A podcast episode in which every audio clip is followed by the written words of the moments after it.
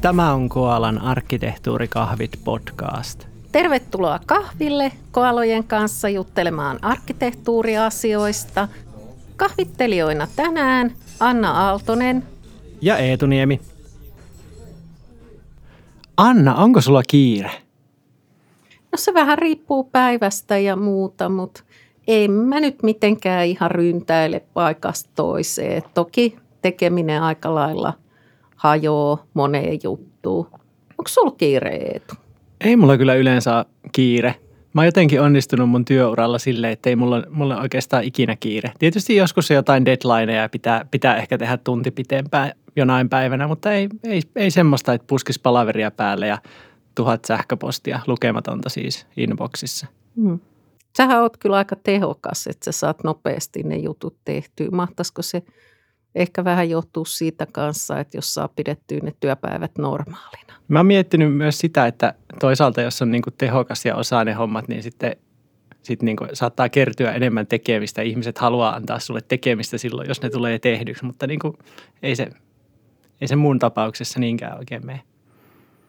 Mutta toihan, että ihmiset halusit antaa tekemistä, jos saa asiat tehtyä, niin sehän on vähän semmoinen – arkkitehdin ammattitauti, että yleensä arkkitehdit on aika suorituskykyisiä, siis sille, että pystyy tekemään kevyesti e, enemmän ja nopeammin töitä kuin ihan keskiverto ihminen, niin organisaatiollahan on aika iso kiusaus työntää sille sitten aina vaan enemmän ja enemmän. Niinhän se menee ja joskus voi sanoa ei, mutta ei aina. Niin, niin. Että se odotusarvo on vähän sitten.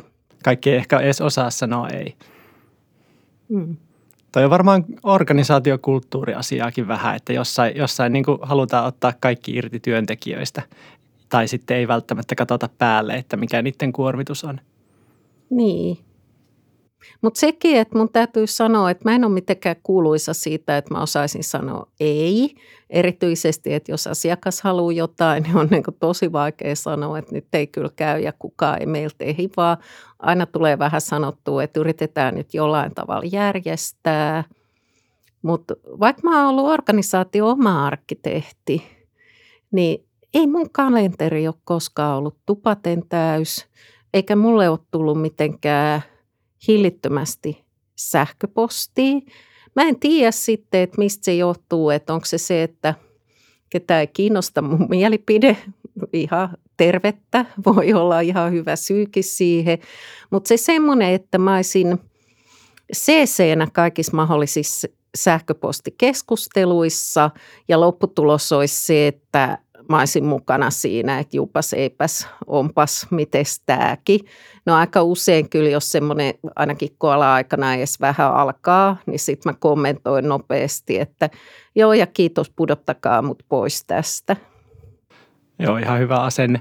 Mutta meidän vastinparit asiakkaalla, siis ne ihmiset, joiden kanssa me eniten ollaan siellä tekemisissä, niin niillä kyllä yleensä on kiire. Tai ainakin se näyttää siltä, että on kiire. Palaveri palaverin perään ja sähköpostia riittää, saattaa missata jotain tärkeitäkin sieltä inboxista, kun siellä on vain niin paljon kamaa. Joo, siis asiakkaiden tavoittelu sähköpostille ei nykyään välttämättä onnistu. Sitten nämä toiset kanavat, että joille kuille ehkä jopa tekstiviesti, mutta mä oon huomannut, että sitten Whatsappi, Facebookin joku viesti, että hei, koska nähdään, niin voi mennä nopeammin läpi. Ja kyllähän tämä koronakin on vaikuttanut. Kyllä se loppujen lopuksi. Varmaan palavereita on vaan enemmän, kun pitää kaikki viestintä hoitaa siellä. Ei enää käytävillä välttämättä.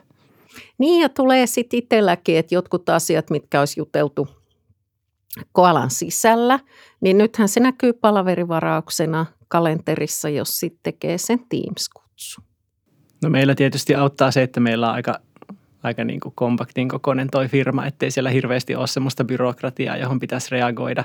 Ja asiakkaillakin me yleensä pystytään vaikuttamaan niihin toimeksiantoihin, että niin kuin paljonko meillä on palavereita ja millä aikajänteillä ne pidetään. Että siinä on niin kuin ehkä konsultoinnissa enemmän sitä vapautta kuitenkin. Mutta miten sitten niin kuin ottaa jonkun tyypillisen organisaation, niin miten siellä sitten, miten, miten kiirettä saisi vähemmän? Auttaisiko arkkitehtuuri siinä jotenkin? No ainakin siis kaikki ne, että riippuen organisaatiosta, niin jossain organisaatiossahan semmoisia sisäisiä tiedotustilaisuuksia, tiimin kehityspäiviä, niitä näitä noita. Musta on aika paljon. Musta joskus tuntuu, että osa asiakkaista, niin ne on varmaan puolet ajasta jollain kehityspäivillä. Sinänsähän tulos jää melko nollaksi, että jos kellä ei ole aikaa toimeenpanna ensimmäistäkään niistä yhdessä ideoiduista toimenpiteistä, niin siihenhän se sitten jää. Mutta paljonhan on sitten kans varmaan sitä, että ollaan vähän niin kuin varmuuden vuoksi kuulolla siellä täällä tuolla. Ja se laittaa vähän ihmettelemään sitä, että eikö meillä ihan oikeasti ole muita tapoja enää viestiä. Niin, no palaveri tai sähköposti, siinä ne on niin kuin ne perinteiset varmaan. Mm. Ja niin kuin en mä tiedä, auttaako, auttaako läkit ja konfluenset ja jirat siinä sitten loppujen lopuksi. Niin kuin saattaa auttaa, mutta niitäkin voidaan käyttää väärin.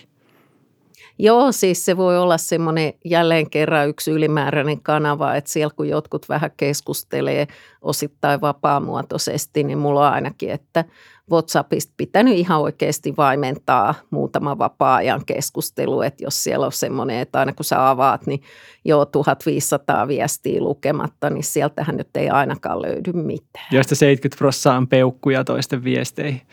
Mutta miten tämä kokonaisarkkitehtuuri tai arkkitehtuuri, sehän on vähän tämä meidän leipälaji. Niin, no sehän on niin kuin dokumentaatio, kertoo miten asiat on niin kuin tietyllä tarkkuustasolla, tietyssä laajuudessa ja sitten sit se voi olla myös suunnitelma. Niin siinähän on jo valmiiksi tiettyjä juttuja, mihin ihmiset voi itse tai avustettuna sitten tutustua, joista sitten selviää erinäisiä asioita.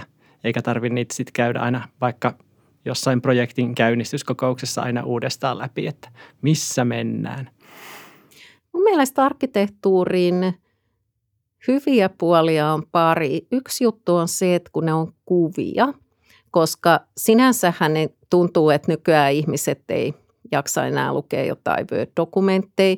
Ja kyllä mun täytyy sanoa, että jos asiakas heittää mulle jonkun käsikirjan luettavaksi taustamateriaaliksi, kun mä avaan sen, niin siinä on joku 70 sivua tai muuta, niin kyllä mä ajattelen, että huh, huh että mä ehkä silmäilen tämän sille äkkiä. Eli kuvathan on kivoja.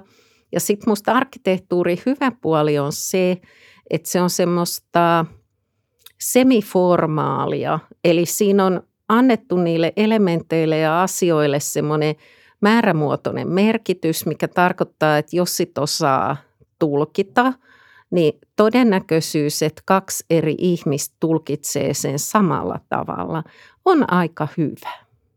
Niinpä. No toi nyt menee jo vähän sinne laatuasioihinkin, että, että osaako mallintaa just oikein ja käyttää notaatiota oikein ja niin edelleen, mutta ei, ei mennä siihen. Jos se arkkitehtuuri on oikein kuvattu, niin tietysti just näin. Ja sitten sehän on aika tiivistä myös, että siihen yhteen kuvaan mahtuu ihan tuhottomasti informaatio, vaikka että – tässä on meidän kaikki prosessit. Eli niin kuin tässä, tässä on se, mitä me tehdään. Tai sitten, tässä on meidän tietojärjestelmät. Ja ehkä jotain lisätietoja vielä yhdessä kuvassa. Joo, siis se, että jos on sopivan määrämuotoista ja muuta, niin kyllä mun täytyy sanoa, että jopa semmoinen viitisenkymmentäkin kalvoa, missä on arkkitehtuurikuvia, niin kyllä sen ehtii lukea jopa paris minuutissa silleen, että joo, ahaa, tuommoinen nykytila, joo, nämä järjestelmät tota ollaan korvaamassa, vaikuttaa tähän prosessiin, käsitellään tämän tyyppisiä henkilötietoja, niin se itse asiassa hämmästyttää mua edelleen, että kuinka hyvän yleiskuvan siitä saa ja kuinka nopeasti. Se tietty edellyttää, että siellä on se laatu kunnossa. Mm, kyllä, ja vähän selittävää tekstiä että mihin, mihin se niin kuin liittyy ja vähän avausta, mutta ei sitä paljon tarvitse sinne. Mm. Oletko Eetu ollut jossain näissä ketterisprojekteissa ja muissa, että kun niissähän niin, mä kävin yhden SAFE-kurssin, niin siellä oli sitten puhetta siitä, että on tärkeää, että kaikki on yhdessä koko ajan ja käsi kädessä ja sitten ne tuoteomistajat ja kaikki muut niin kuin yhdessä ideoja käsitellään niitä featureita ja tällaisia. Se on varmaan todellisuudessa aika ketterää. Mä en ollut itse mukana sellaisessa projektissa, mutta joskus tulee niin kuin mieleen, että kun ihmiskunta on kuitenkin keksinyt kirjoitustaidon niin, että kirjoittamalla ja ehkä sitten tässä tapauksessa piirtämällä voi siirtää tietoa eteenpäin, niin mun mielestä se, että kaikki istuu koko ajan samassa neuvotteluhuoneessa, jotta koska tahansa voidaan kysyä sitten, että miten tämä ja tämä, niin se varmaan nopeuttaa sitten kalenteriaikaa, mutta kyllä se kuulostaa vähän semmoiselta leirinuotiomeiningiltä, että se tietämys siirtyy seuraavalle sukupolvelle leirinuotiotarinoiden muodossa. Joo, toi on yksi näkökulma. Eikö siinä on myös se, että sitten oli joku tutkimuskin, että jos sut niinku keskeytetään, kun sulla on hyvä flow työssä päällä, vaikka joku niinku viattomasti kysyy, että onko tämä näin vai näin, niin sitten sulla menee puoli tuntia tai jotain ennen kuin sä pääset takaisin siihen niinku hyvää, hyvään työtilaan. Että se, niinku, se ei ole työn tehokkuuden kannalta mitenkään fiksua, että koko ajan niitä keskeytyksiä. Tietysti voi niinku sopia semmoisista työtavoista, että vaan tiettyyn aikaan siellä on sitten niitä yhteisiä keskusteluita – Mm. Mutta ehkä sekin on mennyt vähän liian pitkälle, että, että niin pitäisi olla kaikki jossain avotilassa tai jossain tiimikopissa. Toi on aika raju kyllä toi keskeyttämistilasto, että jos toi mittari on just tuommoinen, että menee aina vartti ennen kuin pääsee palaan siihen, mitä teki ja niin edelleen, niin ottaa huomioon, kuinka paljon niitä keskeytyksiä tunkee kaikista kanavista, niin Tästä voisi päätellä jo suoraan, että ihme, jos kukaan saa tehtyä enää yhtään mitään. Et saa ainakaan semmoista niinku työvireessä siinä, että se on koko ajan semmoista niinku rikkonaista. Voihan siinä järjestää itselleenkin keskeytyksiä, jos käy kattelee LinkedInia tai, tai sähköpostia niin kuin aina välillä. No mäkin teen sitä, mutta pitäisi tehdä silleen aika, aika niin kuin säännöllisesti ehkä tiettyinä aikoina vaan, että minimoisi ne keskeytykset. Ehkä toikin vaikuttaa siihen kiireen tuntuu. Hmm. Ei ole vaan niin paljon sälää ihminen kun tottuu tuohon someen, niin ihminenhän keskeyttää itse itteensä. Mutta kyllä mä sitten, niin, kun mä teen arkkitehtuurityötä, niitä arkkitehtuurisisältöjä, niin mä otan sellaisen ajan, että mulla ei ole muuta. Yleensä se on sitten siinä päivän lopussa, että se ehkä alkaa joskus kahden aikaa jotain, mutta mä tiedän, että, että mulla on aikaa tehdä tämä loppuu, on se sitten neljältä, kuudelta, kasilta, niin tavallaan se semmoinen rauhoittumisen tunne, että nyt mä voin ihan oikeasti tehdä tätä. Sen takia mä en tykkää tuppaa kalenteriin mitään kauhean pakollisia jotain vapaa-ajan menoja tai muita rientämisiä. Toki, että jos on pieniä lapsia ja ne tarvii hakea päiväkodista, niin ei se oikein voi selitellä, että joo, ei kun mulla oli semmoinen flow just päällä, niin nyt ei pystynyt. Niinpä. Miten sä järkkäät itselle semmoista keskeytyksetöntä aikaa vai onko sitten luonnosta? Kyllä se tulee aika luonnosta, että jotenkin niin kuin en mä hirveän tietoisesti suunnittele päiviä tai välttämättä edes niin kuin seuraavaa päivää, vaan silleen, että katsoo, että aha, palaveri on tollon ja tollon, että ne pitää hoitaa ja sitten siellä välissä niin kuin tehdään, tehdään sit, no yleensä jotain arkkitehtuurin kuvaamista. Arkkitehtuurihan on siitä, siitä niin kuin helppoa tavallaan ajankäytön kannalta, että siellä on niitä hetkiä, jolloin käydään ihmisten kanssa niitä asioita läpi. Yleensä niin kuin asiakkaan kanssa kerätään sitä dataa – että pystytään kuvaamaan se arkkitehtuuri. Sitten yksin kopperossa kuvataan se ja sitten sit niin kuin järjestää siitä niitä läpikäyntiä taas muiden ihmisten kanssa. Välillä voi huikata toiselle koalalle, että, että kannattaako tämä mallintaa näin vai näin, mutta on se loppujen lopuksi kuitenkin aika, aika yksilötyötä. Onkohan moni, moni niin kuin työ loppujen lopuksi tämän tyyppistä nykyään ja sitten silti tungetaan ihmisiä niin kuin samaan tilaan? Niin, kyllähän parityöskentelyskin on pointtinsa. Mä esimerkiksi tykkään siitä, että kun tekee toisen arkkitehdin kanssa, niin sitten samaan aikaan juttelee niitä ja tykin kautta katsotaan, että miten se etenee ja silleen. Se ei sovi mihinkään niin kuin massatyöryhmien tekemiseen, mutta se on aika kivaa. Että mun mielestä se, että yksi toinen ihminen on läsnä, niin se pitää sitä kyllä käynnissä aika kivasti. Ja monesti siinä saattaa parissa tunnissa saadaan enemmän aikaiseksi kuin kummatkaan olisi yhteensä saanut koko päivänä. Että siinä jotenkin pysyy käynnissä silleen, että silloinhan ne palaverit tai se yhteistyö voisi olla myös tällaista positiivista. Mm, joo, ei se missään nimessä huono asia on. Lähinnähän se on se, että jos on niin kuin turhia palavereita tai palavereita, joihin et itse pysty kon, niin kuin kontribuoimaan yhtään, tai sitten ne voi olla turhia niin kuin kaikkienkin kannalta ja organisaation kannalta. Niin kuin se on varmaan se ongelma. Ja sitten toisena ehkä se, ne niin kuin häiriintymiset, että, että saat tehdä rauhassa sitä yksilötyötä silloin, kun sitä pitää tehdä. Mm.